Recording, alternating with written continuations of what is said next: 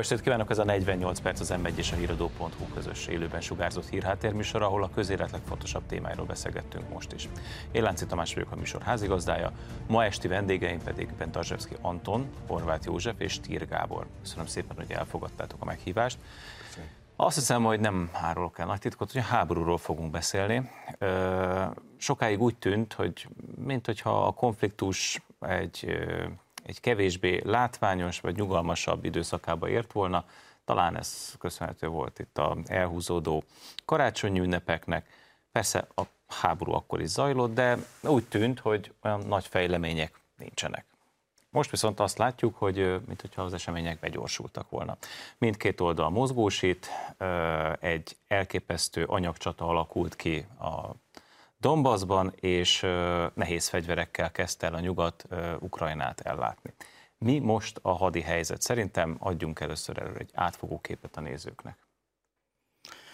Hát én úgy látom, hogy ami volt az elmúlt két hónapban, az vihar előtti csend. Tehát várható volt, hogy, hogy ahogy az időjárás ezt megengedi, tehát a, a fagyok beállnak, itt kicsit elhúzódott ez az időszak, ahogy a fagyok beállnak, akkor valami mindenképpen történni fog két dologra vártunk, legalábbis többen, hogy az oroszok indítanak egy nagy offenzívát, vagy az ukránok egy ellenoffenzívát, különböző helyekről van szó, ahol az ukránok potenciálisan indíthatták volna az egyik helyen, az egyik a Zaporizsia környéki Melitopol irányába elvágni a Krím szárazföldi összeköttetését, a másik pedig a Luhanszki fronton, tehát a Harkiv felől, tehát ott most Zaporizsiánál ott az oroszok vannak ellentámadásban, és ami a, a legfontosabb most a véleményem szerint a fronthelyzetet tekintve az, hogy, hogy az orosz erők átvették a kezdeményezést, visszavették a kezdeményezést, széthúzzák a frontot, és az ukránok pedig egyik helyről a másikra loholnak, átcsoportosítanak.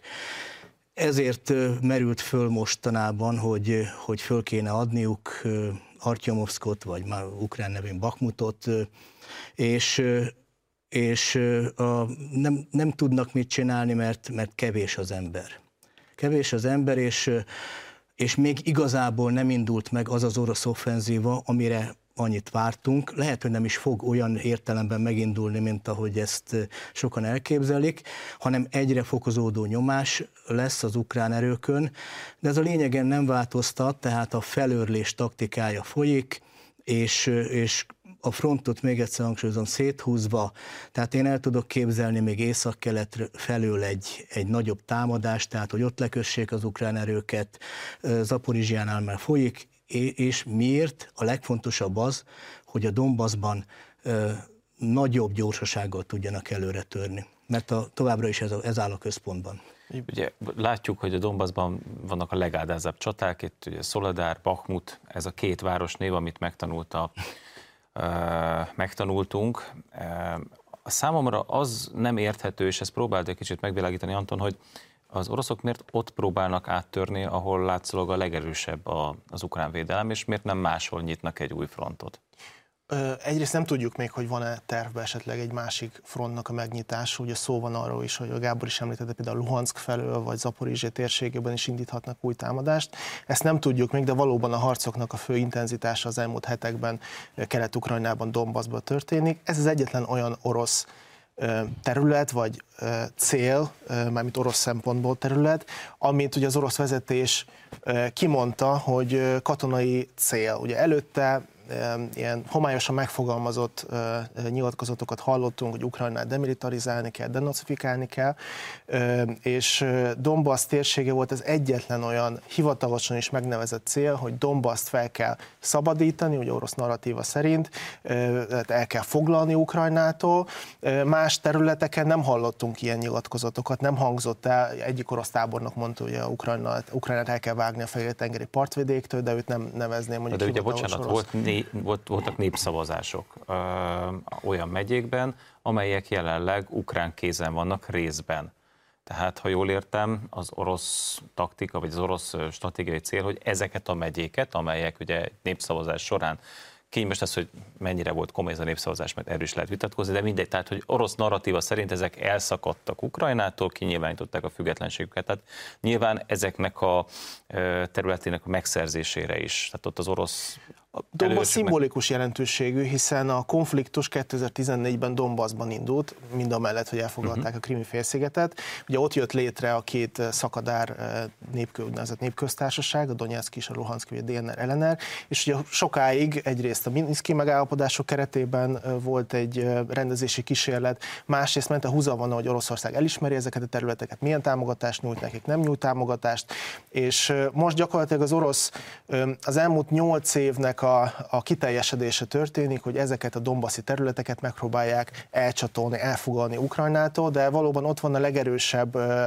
ukrán uh, védekezés, hiszen ott építették ki, tehát Ukrajna ott készült leginkább orosz támadásra, nyolc éven keresztül ott építettek ki védelmi vonalakat, és ezt nehéz lesz áttörni. Tehát jelenleg Donbassban Oroszország, hogy szétszedjük Donetszki megyében nagyjából terület 50-55 százalékát birtokolják, Luhanskban majdnem a teljes egészét 97-98 százalékát, de igazán a, a Donetszki területnek a megszerzése lenne a legfontosabb cél. Ez az a cél, amit, amit az orosz vezető is, Vladimir Putyin is kimondta, hogy mindenképpen meg kell szerezni. És azt gondolom, hogy ez lenne a minimum, ami, ami Oroszország számára ki van tűzve. Tehát lehet, hogy Zaporizséről vagy Hersonra le, le lehet mondani, legalábbis bizonyos területeiről, sokkal nehezebb visszaszerezni például hogy a Nyeperen túli területeket, ugye Herson városát, vagy Zaporizsia városát, de, de Donetsk az a minimum, amit az oroszok nem engedhetik meg, legalábbis a saját ugye narratíváikból kiindulva. Én egy kicsit abból a szempontból látom másképp, hogy hol tartunk most, hogy az elmúlt másfél-két hónapban ukrán részről csak a szavak szintjén ment, hogy majd mindjárt támadunk és mindjárt visszafoglaljuk. Voltak időpontok, hogy már Hersonon átmegyünk és mindjárt elvágjuk a Krímfélszigetet a szárazföldtől, csapataink már mindjárt felszabadítják egész Ukrajnát, aztán most ez a tavaszi időszakra tolódott át. Mindeközben az oroszok ugye a besorozott 300 ezer katonát szépen fokozatosan kiküldték a frontra. Ezzel párhuzamosan megjelentek azok a felvételek, hogy azt kell, hogy mondjam, hogy végeláthatatlan sorokban viszik ki a harckocsikat, fegyverzetet, tehát, és itt már nem a lepusztult T-72-eseket látjuk, hanem a modernebb harckocsikat. Tehát nyilvánvaló, hogy az oroszok igenis a télbeáltára készülve és a fagyokra készülve egy átfogó támadást, lehet, hogy csak egy koncentrált támadást és a Donbassnak a felszabadítása első körben az, amit mindenképpen orosz narratíva szerint meg akarnak csinálni, de jól látható az, hogy mindeközben az amerikaiaknak is megvannak már ezzel kapcsolatosan az információi. Ugye nem kapott nálunk nagy figyelmet, de ezelőtt két héttel már Romániába vezényelték az amerikai evexeket. Tehát nézik azt, hogyha egy erősebb támadás indul, és mondjuk eh, most már a eh, orosz vezékari főnök a parancsnok, aki a légierőnek az atya, tehát nyilvánvaló, hogy a légierőnek is komolyabb szerepet szánnak az oroszok a következő támadásoknál. Az amerikaiak ezért szeretnék azt látni, hogy mondjuk mikor emelik föl a gépeket olyan mennyiségben, ami már mondjuk egy átfogó támadáshoz szükségeltetik. Tehát én azt gondolom, hogy ebből a szempontból a következő néhány hét az időjárás függvényében, ez egy fontos választóvonal lehet a háború további kimenetelét illetően. Ugye beszédes egyébként, hogy minden döntéshozó elmondja, hogy a következő hónapok döntőek lesznek, mind a háború menete szempontjából, mind Ukrajna szempontjából. Egy mondatot a Donbasshoz, hogy a Donbasson, Donbassban a Kramatorsk, Szlavjansk vonal áttörése az megkerülhetetlen. Tehát azt nem lehet kikerülni, nem lehet ott hagyni, tehát az, azon túl is kell lehetne támadni, tehát hogyha ugye most itt nincs egy szemléltető eszközünk, Rész, de... Részben arról van szó egyébként egy most. művelet igen, előkészítése. Ezt, hogyha a térképet látjuk, akkor igen. a Zaporizsia oldaláról és a Luhanszki északi részről, tehát valójában erről van szó, tehát hogy legalábbis körvonalazódnak egy ilyen hadműveletnek a, a a körvonalai. Bakmut ezért fontos. Így van. Mindkét fél azt hangoztatja, az ukrán, mint az orosz, hogy hogy a másik fél óriási veszteségeket szenved. És én mind hadianyagban, mind pedig emberben. Melyiket ítélitek meg a súlyosabbnak? Egyáltalán hogy látjátok, mekkorák a veszteségek, ki és mikor fogyhat ki? Akár emberből, akár hadianyagból. Hát, hogyha szám, számok talaján maradva, ugye Ukrajna azt mondja, hogy Oroszország eddig 100, több mint 120 ezer katonát veszített, tehát halottakban. Nyilván ez a szám az, az erősen felő, fölé van lőve. Vannak konzervatívabb becslések, a, a minimum az a szám, amit nemzetközi szervezetek és mondjuk orosz szervezetek is végeznek, név szerint találták meg a, ugye az elhunyt orosz katonákat, itt több mint 10 ezer, nagyjából 12 ezer főnő járnak, de nyilván ez nem minden, akit név szerint meg tudtak találni. Tehát a mondjuk nyugati elemzők valahol 30 és 50 ezer közé teszik a, az orosz katonai halottaknak a számát. Én azt gondolom, hogy ezzel paritásban van az ukrán veszteség is, nem látom azt, hogy miért lenne nagyobb, hiszen általában a támadónak mindig nagyobb veszteségei vannak. Ugye a háború kezdetén Oroszország volt az, amely nagy erőkkel támadta Ukrajnát, akkor valószínűsíthetően Oroszországnak voltak nagyobb veszteségei, ugye az ősz folyamán láttunk nagyobb ukrán ellentámadásot, várhatóan, vagy valószínűsíthetően Ukrajnának voltak nagyobb veszteségei. Most megint csak Oroszország, és a hetek óta ugye Bakhmutnál és Szoledárnál támad, de azt gondolom, hogy alapvetően paritásról beszélhetünk, és ezek komoly veszteségek. Tehát csak hogy párhuzamba állítsam, hogy a Oroszországban az afganisztáni háború 10 éve alatt összesen volt 15 ezer halottja. Most ehhez képest, hogyha több tízezer halottról beszélünk Ukrajnában, 30-40-50 ezerről, ezek, ezek nagyon magas számok. Ugyanakkor azt látjuk... Egy vitatkoznék ezzel azért, hogy, Igen? hogy egyben értünk egyet, hogy, hogy nagyok a veszteségek, tehát nagy, az arányok, tehát nagyok. Viszont én úgy látom, hogy az ukrán veszteségek legalább duplája az orosznak.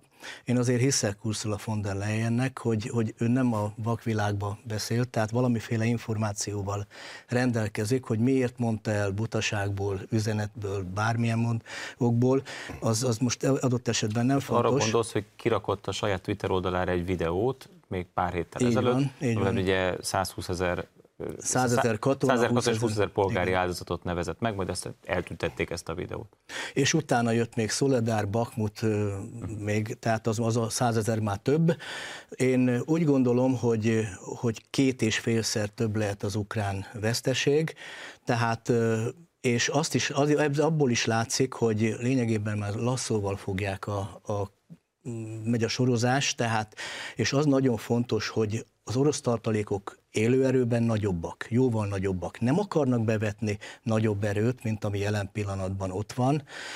Ukrajna viszont egyre kevésbé tud élőerőt behozni. Tehát még hogyha ha az anyagháborúban följebb is jön, mert hogyha az anyagháborút nézzük, akkor mondjuk vegyük a tüzérséget, akkor akkor ott ötszöröse az orosz túl, tüzérségi túlerő, és, és nem igaz az, hogy elfogynak mindent. Tehát a nagy pontosságú rakétákból fogynak, jó, a fele elfogyott, de folyamatos a gyártás.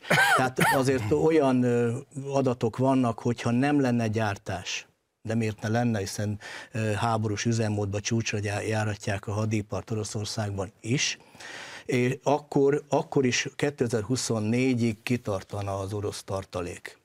Szerintem eh, két dolgot érdemes itt megjegyezni. Hallottuk azt, hogy Afganisztán, hogy ott hány orosz katona halt meg. Eh, az nem volt egy klasszikus háború itt egy klasszikus háborút látunk frontvonallal, beásása, sokkal nagyobb áldozatok vannak. Az egy megszállási kísérlet volt, és aki járt Afganisztánba, az tudja, és az amerikaiak is erről hosszan tudnának mesélni, hogy ott a katonák mennyisége az egy másodlagos kérdés.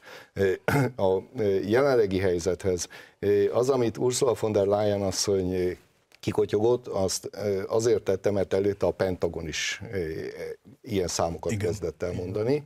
Tehát az amerikaiaknak azt gondolja, ebből a szempontból hihetünk a, az ukrán oldalról. Én az orosz áldozatokat egy fokkal azért magasabbra tenném, én azt gondolom, hogy egy 50 ezer veszteség ott is volt, a legutóbbi heteket, ha nézzük, hiszen azért Szoledárnál napi százas nagyságrendben haltak meg mindkét oldalról a katonák. Az lehet, hogy a Wagner többet szenvedett el veszteséget, és azt nem könyvelik el oda, mert azt az nem a hadsereg soraiban harcolnak. Sőt, őket. ugye ott vannak a DNR ellener erők, akiket szintén ugye az elején nem veszteségek, azt nem számolják be, persze, így ez van. így van, de ezzel a számokkal mindenki játszik, és mindenki hazudik. De egyébként ez a számok stimmelnek, tehát ez a 120 ezer, ez akkor két és félszeresen, így van, én is. Így van, abszolút. Most az Engem mégiscsak az érdekel a legjobban, hogy a magyar sajtóban napvilágot látott, hogy kényszersorozások vannak Ukrajnában, mindenféle felvételeket lehet látni, hogy lasszóval fogják az embereket, szinte szó szerint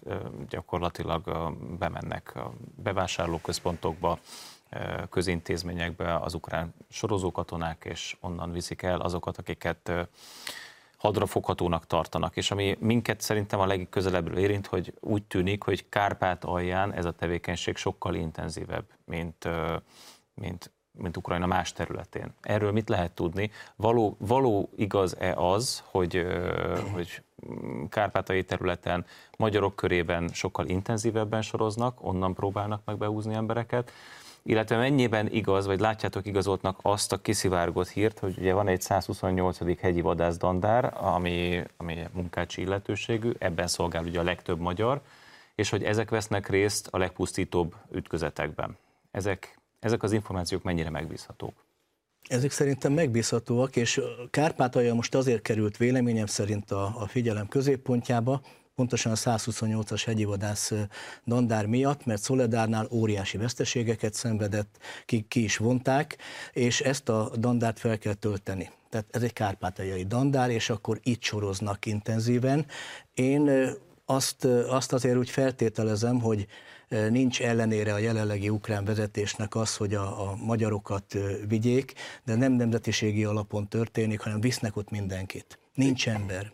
Igen, ugyanakkor azért ne felejtsük azt sem, hogy a történelemben ez minden birodalomra jellemző, hogy a meghódított népeket utána zavarja az első sorokban egy háborús ütközetben. A római légiók is először a provinciáknak a katonáit áldozzák fel, és utána megy a légió harcolni. Másrésztről való igaz az, hogy Ukrajnában sokkal súlyosabb a helyzet, mint hogy azt mondjuk, hogy a e, kárpátai magyarokat viszik csak be, hiszen most már azt látjuk, hogy gyakorlatilag nincs olyan régiója Ukrajnának, ahol a 60 pluszos férfiaktól kezdve a 18 éppen betöltött fiatal emberekig e, ne fognák őket lasszóval, és ilyen abszurd helyzeteknek alakulnának ki, ami a hátországot is demoralizálja, ugyanakkor ez azt is látni kell, hogy ezekkel e, a katonákkal, akiket így visznek be, azzal csak többen vannak, és nem erősebbek. Ugye itt egyébként az ukrán mobilizációnak van négy lépcsőfoka, jelenleg tudomásom szerint a harmadik lépcsőnél tartanak, ugye meg van határozva, hogy a sorkatonaság elmúlt, nem tudom hány, tehát hogy a sorkatonai tapasztalattól kezdve hány évig tehát aki mondjuk öt éven belül esett át a sorkatonai szolgálaton, őket viszik be először. Ja, ugye Aztán most, ugye ezt a 60 éves korig soroznak. 60 éves korig most jelenleg mi a, a harmadik... egy 59 éves embernek? Ez egy nagyon jó kérdés, hogy milyen harcértéke egy 60 közel éves nulla, embernek. Közel a, ugye az a kérdés, hogy milyen képesítés, milyen kiképzést kap, tehát hasonló, hogy mondjam, kételkedések voltak egyébként a tavasszal is, hogy egyébként a besorozott ukránok milyen harcértéket képviselnek, és azért eltelt ugye egy 4-5-6 hónap felkészítés, miután ugye szeptemberben azért fel tudtak mutatni jelentős eredményeket. Ugye ugyanezt történt Oroszországban is, szeptemberben indult a sorozás, akkor is voltak vádak az orosz vezetőséggel szemben, hogy beküldik ezeket a, a katonákat, és semmilyen harci tapasztalatot, tudást nem tudnak felmutatni, és egyébként valóban volt ilyen is, hogy a védekezést szolgálva bizonyos, tehát a mobilizáltak egy részét rögtön beküldték a frontvonalra, és valóban nem volt túl sok harci értékük. De közben ugye a legnagyobb részüket felkészítették, tehát az elmúlt hónapok erről szóltak Oroszországban is, hogy elindult ezeknek a mobilizált, besorozott katonáknak a, a felkészítése, és ezért beszélünk most egy újabb orosz offenzíváról, mert ugye elérték azt a, azt a felkészültségi szintet, hogy be lehet őket vetni a fronton. Ugye hasonló történik Ukrajnában is, a az ellentámadás során kifáradt katonákat, elesett katonákat most ugye feltöltik új egységekkel, és az ukrán ellentámadás akkor fog kezdődni, amikor egyrészt ugye le véget ér az orosz offenzíva, hiszen nem lehet támadás alatt, tehát védekezésben elindítani egy, egy másik ellenoffenzívát. Másrészt pedig akkor, amikor felkészítik ezeket a katonákat, nem csak harctéri tudásra, hanem ugye a nyugati technikának a használatára is. Ugye erről is szó van a, a most beérkezett nyugati, ugye páncélozott harci járművek, ezek már megérkeztek Ukrajnába, és a most bejelentett tankok, több hónapos felkészítés szükséges, hogy ezeket elsajátítsák, tehát azt gondolom, hogy itt valóban március-áprilisnál előbb nem beszélhetünk egy ukrán ellentámadásról. Csak egy kérdés, hogy ezért, szóval a hadászatnak van egy nagyon csúnya algebrája. Tehát ha az oroszok vannak 140 millióan, Ukrajna valaha volt egy 40 milliós ország, ma nem tudjuk mennyi, valószínűleg inkább a 30 millió. 27-et mondanak. Így van. 27. Um, tehát mi van, hogyha ha az ukrán sereg, ez Ukrajna emberanyagban kimerül? Ennek már a tanújeleit látjuk nagyon durva módon, nem csak a kényszer sorozásokkal, hanem azzal is látjuk, hogy gyakorlatilag, ha az ukránok és az emberanyag itt számít, a hátországot is működtetni kell. Mondjuk a hadseregnek az ellátásához szükséges dolgokat, az infrastruktúrát, amit támadnak az oroszok, annak a javítása, helyreállítása, azokhoz szakemberek, fiatal emberek kellenek, akik ezt tudják csinálni, tehát nem lehet azt egyszerűen megtenni, hogy azokat a generációkat egy az egybe kivonom, mert onnantól kezdve a hátország válik működésképtelenni. És a sorozásoknál van még egy dolog, tehát ha mondjuk valaki ezelőtt is egy 60 éves ember szolgált a gyalogságnál, akkor azt nem lehet a légierőhöz, a tüzérséghez, vagy bárhová máshol bevinni. Tehát amikor itt fogdossák lasszóval az embereket, már az látszik, hogy nem azt keresik, mint egy normális sorozásnál, hogy milyen alapvető katonai végzettsége volt, nekem ott szükségem van ebből tíz emberre, a másik helyen öt emberre, és úgy hívom be az embereket.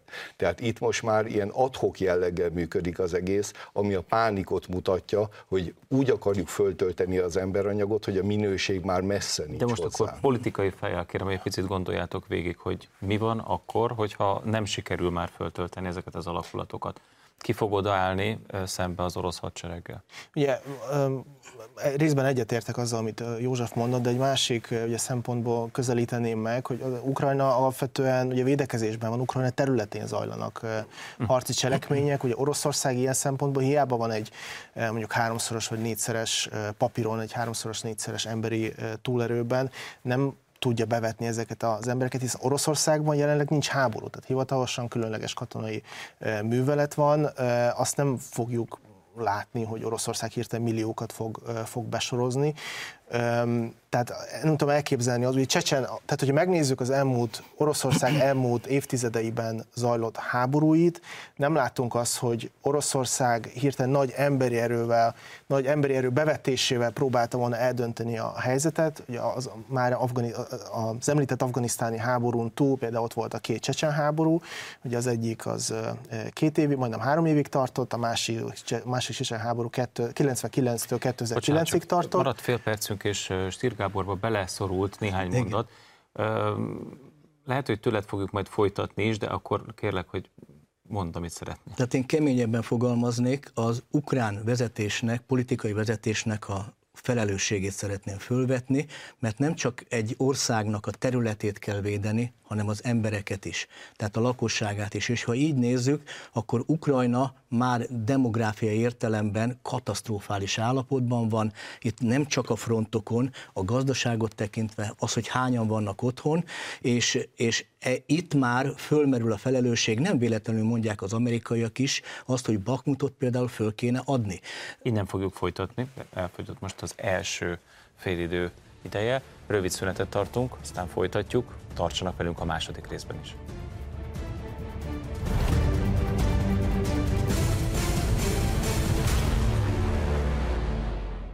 Folytatjuk a közélet legfontosabb témáival itt a 48 percben, Bendazsevszki Antonnal, Horváth Józseffel és Tír Gáborral.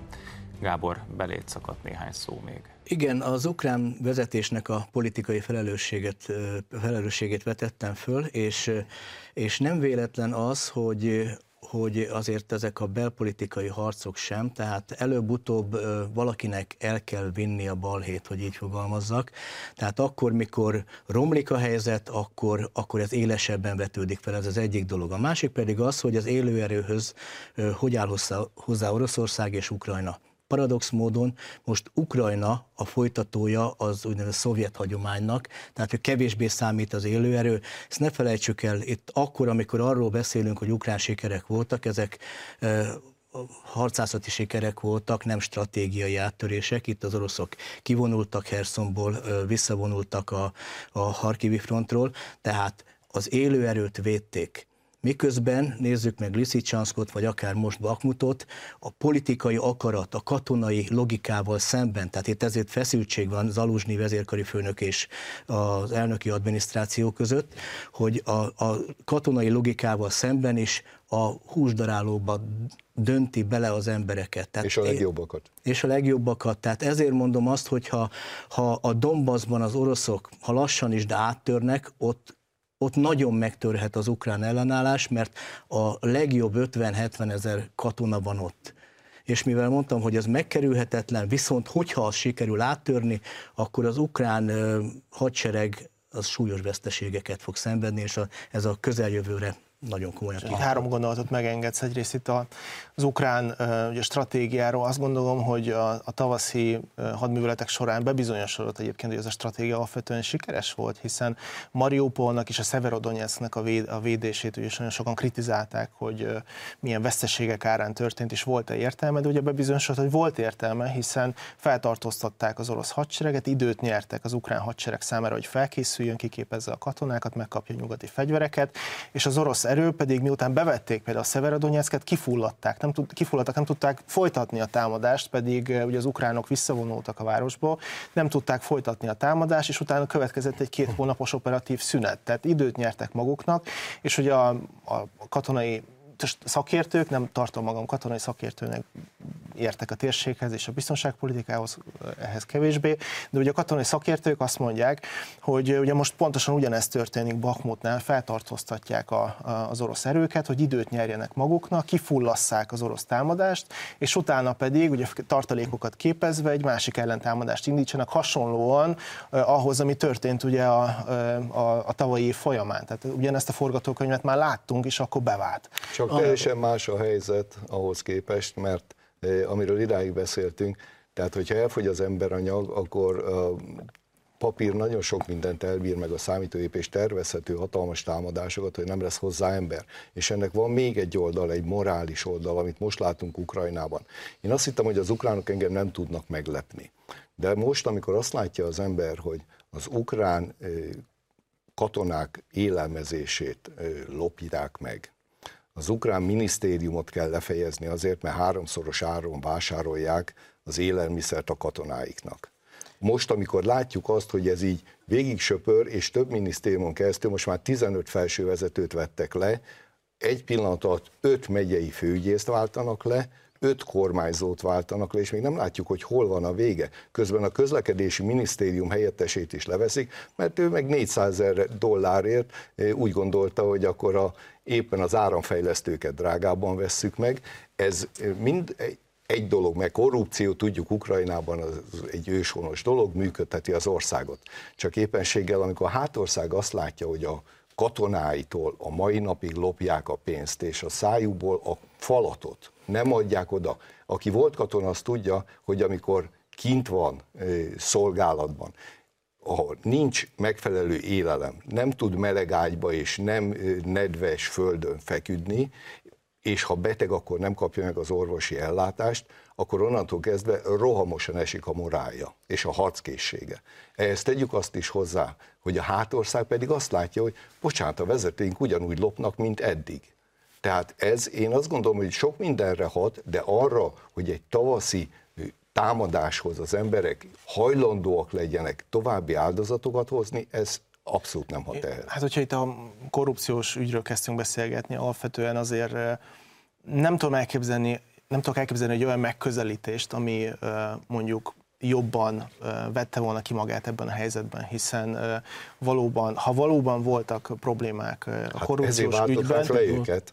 igen, tehát hogyha valóban voltak problémák és nem reagálnak rá, akkor ugye azt nem lehet az mondani, a, azt lehet mondani, hogy Ukrajna egy korrupt állam. Ha pedig ugye Zelenszky mindenkit levált, aki valamilyen módon emberei. érintett volt, akkor pedig azt mondják, hogy mennyire korrupt az ukrán állam, ez hiszen mennyi embertől kellett megszabadulni. Tehát ez egy, egy, véletlen, szerintetek az véletlen egyébként, hogy a belügyminiszter a helyettesével és még tíz munkatársával pont azon a héten zuhant le a helikopterével, amikor egyébként egy teljes lefejezés zajlott az ukrán államigazgatásban?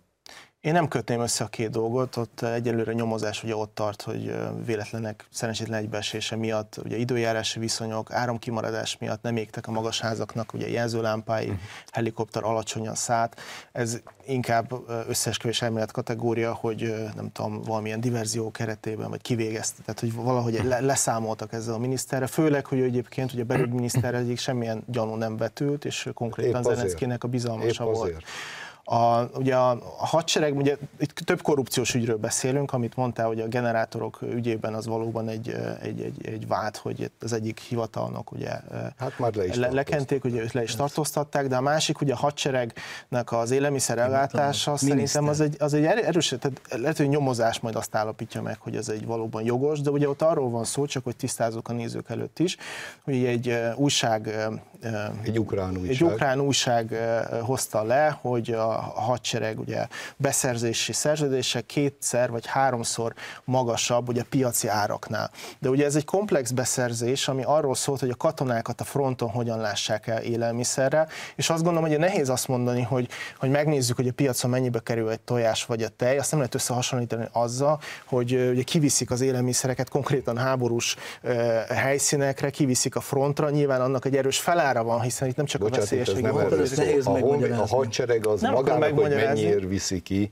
ő ingyen viszi ki. Nem no, az a kés, Szerintem nem erüljünk el, szerintem nem erüljünk el, Gábor, egyetlen mondatot, de nem erüljünk el a ukrán korrupciónak ez egy nem komplex ugye, beszerzés, logisztika. Nem erüljünk el szerintem az ukrán korrupciónak a, a bugyraiban.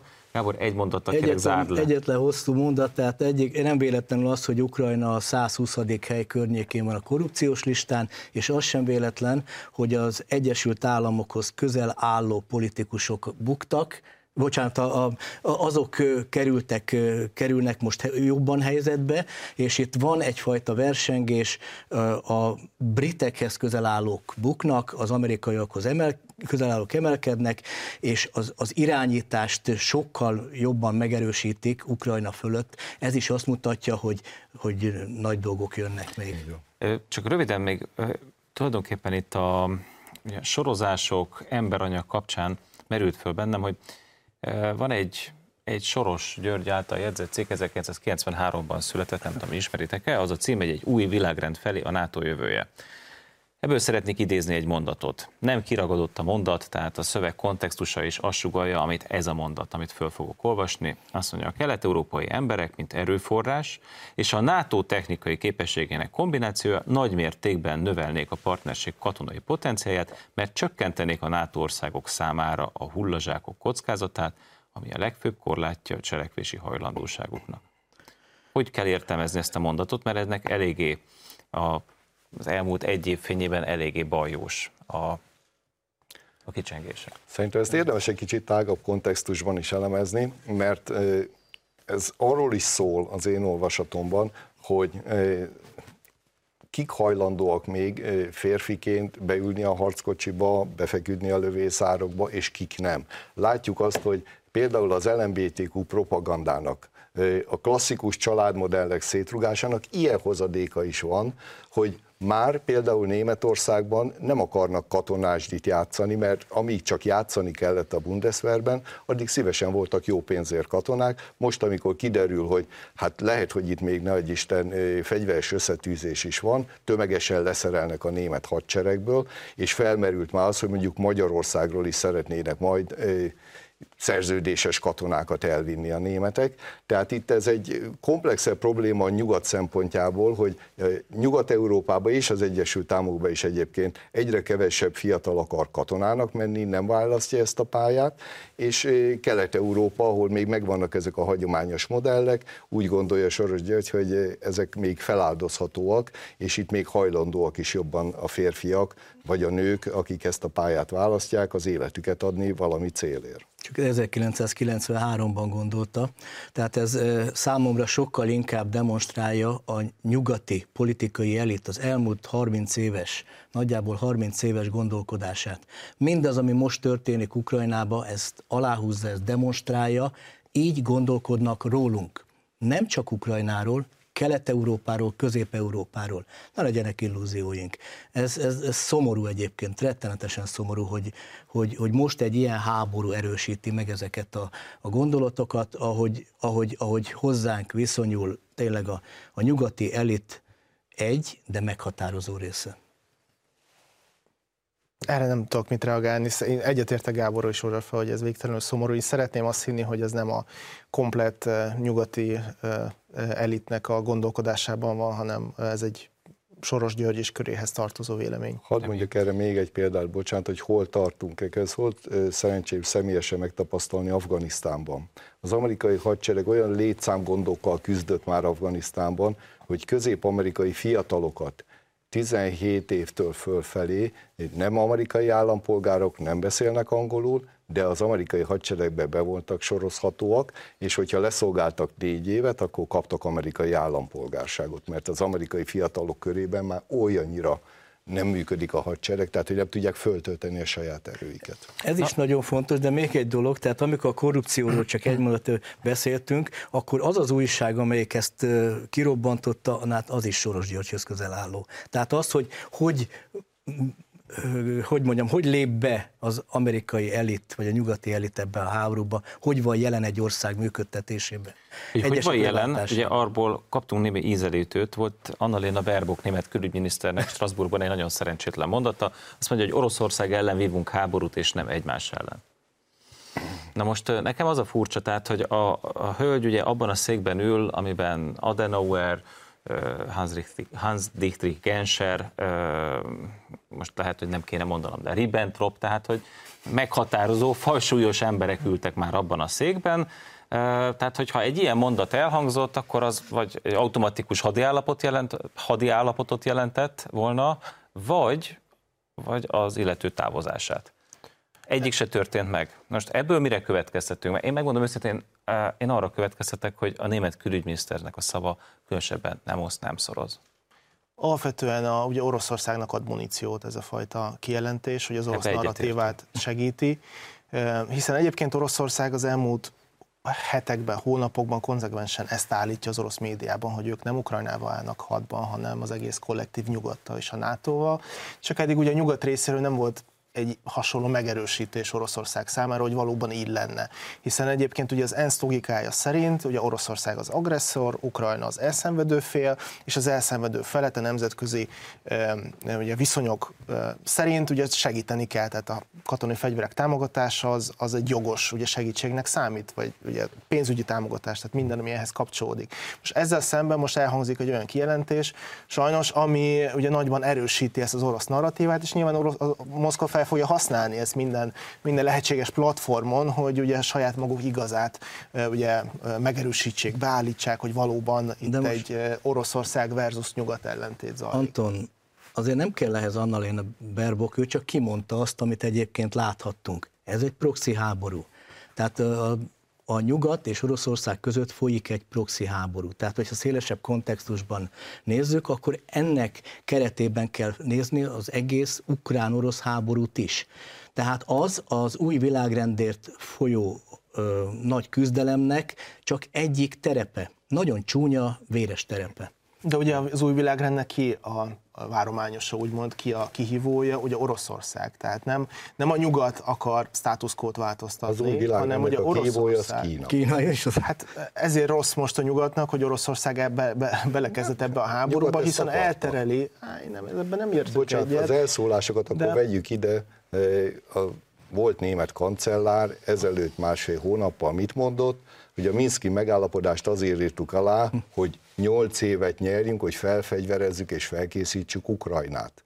Magyarul a német kancellár és a francia elnök nyolc évvel ezelőtt hazudott, és aláírt olyan diplomáciai dokumentumokat, amivel megtévesztette Oroszországot, és ha úgy tetszik, muníciót adott Putyin elnöknek, hogy azt mondja, hogy a nyugat által aláírt papírok annyit érnek, amennyi ez egy az a hasonló papír súlya. ebben egyetértünk. Ugye fegyverkezésről nem beszélt, azt mondta, hogy időt nyerjünk Ukrajnának. Azt mondta, hogy és felfegyverezzük És fel- Ukrajnát. igen. Ez így hangzik az egész mondat. És, És nyilván ez, ez a narratíva is felhasználható könnyen, De ez hogy ez nem a csak kijelentés föl- is felhasználható. Ez nem csak föl, fölhasználható, tehát Oroszország nagyon világosan látta, érezte azt, hogy szorul körülötte a hurok. Na várjunk csak, a Minszki egyezmények miről szóltak? Ukrán területen lévő eh, ugye, uk, eh, orosz Igen. Oroszország által támogató szeparatisták eh, ugye megpróbáltak egy, egy, Egy eh, a egy, kvázi autonómi, kvázi államot létrehozni. Tehát most akkor is ukrán, minden viszony minden nemzetközi jog szerint ukrán területről beszélünk, tehát ennek a rendezéséről nem arról volt szó, hogy a nyugat, nem tudom, Oroszországból próbált volna kiszakítani egy darabot. Tehát most kicsit megford, a, a, amit te mondasz, hogy megfordítod egy kicsit a... Nem a, fordítjuk meg, mert hogyha egy lépéssel még visszamegyünk, akkor azt látjuk, hogy előtte egy évvel azt mondja egy amerikai külügyi munkatárs éppenséggel Kievben, telefonban, a kievi nagykövetnek, hogy 5 milliárd dollárt fektettünk be abban a érdekében, hogy elzavarjuk az orosz elitet, és mi magunk vegyük kezünkbe Ukrajnának az irányítását. 5 milliárd dollárért tették ezt meg, és ezek után lett ennek a folyamánya, amiről Igen, már és beszélünk. Még egy dolog, tehát az, hogy, hogy közvetlenül a háború kirobbanása előtt volt az a bizonyos 15 pontból álló javaslat az európai biztonság újragondolásáról. Tehát azt lesöpörték a, a, az asztalról, egyébként valamikor ugyanoda fogunk kijutni, mert ennélkül nem lesz béke. Nézzük most egy kicsit a jelent. Ugye ez a mondat, Annalena Baerbock mondata annak kapcsán hangzott el, hogy Németország úgy döntött, hogy hozzájárul egyrészt, hogy más országok német tankokat szállítsanak Ukrajnának, illetve maga is, nem nagy számban, ha jól tudom, 14, 14 Leopard darabot 2-esről beszélünk, ezek ugye ugyanazok a tankok, mint amiket mi is vásároltunk. Tehát annak a korábbi változata. És nem biztos, hogy működőképesek. de átadja Ukrajnának. Az a kérdés, hogy szerintetek fontos. egy, ezek az eszközök mikor fognak megérkezni, kettő, valódi segítséget jelentenek-e tekintettel arra, hogy néhány tucat járműről beszélünk, vagy harci járműről beszélünk egyelőre, és tudván, hogy Oroszországnak durván 12 ezer tankja van, nem tűnik méretarányosnak ez a szám. Ugye egy, Ukrajna 300 tankot kért, tehát ezt ugye az ukrán Zaluzsnyi uh, tábornok azt mondta, hogy ez a minimum, amire, amire szükségük van. Most úgy néz ki, hogy 150 darab jön össze. Tehát ebből a kis, kisebb mennyiségekből, uh, ugye itt azóta Spanyolország, Hollandia, Norvégia, Finnország, Lengyelország és Németország is bejelentette, hogy tankokat adnak át, és ugye az Egyesült Államok is, csak az Egyesült Államok által adott tankok valamikor vagy az év végén, vagy jövőre fognak megérkezni. A Leopard tankok valószínűleg március második felében érkezhetnek meg Ukrajnába, de ugye addig egyébként is fel kell készíteni az ukrán katonákat a tankok használatára, tehát hogyha holnapi nap folyamán szállítanák le, akkor se tudnák használni ezeket a tankokat. Tehát nyilván a 105, durván 150 darab az jobb a semminél, bár ugye még csak a fele annak, amit Ukrajna kér, de azt gondolom mindenképpen segítheti ugye az ukrán ellentámadás. Azt is nézni kell, hogy egyébként független attól, hogy ezek a tankok milyen nem a legújabb típusok, ugye ezek a harmadik, harmadik generációs tankokról beszélünk, a 80-as években sorozott gyártás állított tankokról, hogyha a Oroszországban a legtöbbet használt tankokkal szemben állítjuk ezeket a tankok, ugye a T-72-esek, az, egy, az a második generáció, nagyjából hogy 20-25 év katonai fejlesztés van közöttük, tehát ilyen szempontból előnyben vannak. De hát Ukrajna minden, minden nehéz fegyverzetnek örül, amit megkap a, a nyugattól. És ugye van egy, van egy konzekvens minta, amit látunk az elmúlt hónapok során, mit ad át, milyen fegyvereket ad át a nyugat. Korábban ugye az ukrán védekezés szolgáló fegyverek érkeztek, most már ugye az ellentámadást, a támadás segítő fegyverek. Ezzel kapcsolatban azért nagyon fontos megjegyezni azt, hogy hogy ezzel a, a mennyiséggel és ezzel a minőséggel szintet lépett a nyugat a támogatásban, de a háború menetét nem lehet megfordítani. Tehát szerintem a, háborút el lehet húzni, meg lehet nehezíteni az oroszoknak a, a dolgát. Emelni lehet az árat, amilyen, amivel, amilyen áron majd megszerzik azt, amit, amit meg akarnak szerezni, de, de megfordítani nem lehet. Egyébként pedig rengeteg apró dolog van, tehát hogy azért az a T-90M harckocsikkal finoman szólva is egyenértékű azok a, a leopárdokhoz. De abból nincs olyan sok a fronton. Hát azért annyi van, mint, mint amennyi leopárd fog menni, és a, a, az A4-esek, az a Leopard 2 A4-esek pedig tényleg egy kifutó verzió, azok még kézitöltésűek, hidraulikát nem gyártják már hozzá, tehát azért, és itt még egy nagyon fontos dolog, a Németország fölmerült, hogy, hogy azért Persze a szolidaritáson kívül van egy cinizmus, és én azt látom. Tehát ezek az országok gyorsan kisöprik a raktáraikat, kapnak helyette új tankokat, és ebben megint csak Németország piacot fog veszteni, mert az amerikaiak fogják ezt a, ezeknek az országoknak az új tankokat leszállítani. Tehát a háttérben közben a szövetségesek között is van egyfajta piaci verseny. Hogy Ez egy dolgot tegyünk még hozzá. A mai harcászatban a harckocsi az egy nagyon fontos, nagyon hatékony eszköz, de azt nem összhaderő szinten alkalmazzák, a harckocsi egy préda. Tehát onnantól kezdve, és a, visszatérünk a, az emberhiányhoz, hogyha a harckocsikhoz nincs megfelelő gyalogsági támogatás, nincs megfelelő légi fedezet hozzá, onnantól kezdve a több százmilliós vagy százmilliós dolláros harckocsit egy tízezer dolláros rakétával le lehet szedni. Ezt megmutatták az oroszoknak is, amikor az ukránok azt a 60 kilométeres kombolyt szétbombázták, mert nem volt védelem hozzá. Na most ugyanígy az ukránoknak ki lehet képezni, hogy hogy kell vezetni ezt a harckocsit. De azt összhaderőnemi szinten hogy alkalmazom, van-e akkor a gyalogságon, van-e akkor a légierőm hozzá, mert ha ez nincs, akkor megint visszatérünk oda, hogy egy ukrán támadás az csak a virtualitás szintjén állhat meg, mert nincsenek meg hozzá a megfelelő feltételeik. Tehát ebből a szempontból azt gondolom, hogy nagyon nehéz a kérdés. Két, két, két mindenki az utolsó mondatát fogalmazza. Csak két gondolat, hogy azért az ukránokat sem szabad lenézni a szempontból, mintha nem lettek volna eddig tankék. Ugye az ukrán hadderő nagyjából 800 tankkal rendelkezett a háború kirobbanása előtt. Nem tudjuk ebből mennyi maradt. Az oroszok szerint legalább a felét már már 1002-es ladából, ha beülsz egy Teslába, nem biztos, hogy tudod vezetni. Ne, nem, erről, nem erről beszél, tehát hogy ez nem rendelkeznek, ez rendelkeznek egy nagyobb tankmennyisége, hogy ehhez jönnek hozzá nyugatok kapott tankok, ami egy minőségi ugrás lesz Ukrajna számára. De a másik gondolat, hogy azt gondolom, hogy maga a döntés olyan szempontból volt fontos, hogy ahogy Gábor is mondta, hogy átlép egy bizonyos szintet, és ugye Európában több mint 2000 leopárt kettes tank van, tehát hogyha megvan az a döntés, hogy, hogy most már szabad tankokat adni Ukrajnának, akkor ebből a mennyiségből, ha kitanulják a használatot, akár több is jöhet, és egyébként azért is, amit Gábor is mondott, hogy Európa, az európai országok lecserélik az elavultabb haditechnikájukat. Ugye a 2000 darab az elavultabb tankokból van, és ezeket leadják Ukrajnának. Ők örülnek ennek a mennyiségnek is, bármilyen mennyiségnek, amit kapnak. Ugye az európai országok számára ez pedig lehetőség, hogy megújítsák a saját. Egy bővített mondatra van csak idő. Minőségi lépés egyetértünk, ugyanakkor azért ne felejtsük el, hogy az a 2000 tankot Isten ments, hogy át akarnák adni, Tudnélik nem akarja Scholz eszkalálni ezt a háborút, más sem akarja, az Egyesült Államok sem, az pedig már egyértelműen azt jelenteni, és még egy apró dolog, tehát akkor, amikor tavaszi ellentámadásról beszélünk, ukrán ellentámadásról, és hogy ezek a tankok esetleg már segíthetnek, ezek ilyen 60 fölött tonna, tonnányi tankok, hogyha az ennél könnyebb 50 tonnás oroszok megülnek a sárba, ezek meg fognak, ott, ott, ott fognak megállni. Köszönöm szépen, hogy itt voltatok és elmondtátok mindezt. Ennyi fért bele a 48 percbe. Köszönöm a figyelmüket. Egy hét múlva találkozunk az m és a híradó.hu-n. Addig is, ahogy mondani szoktam, tartsák szárazon a puskaport.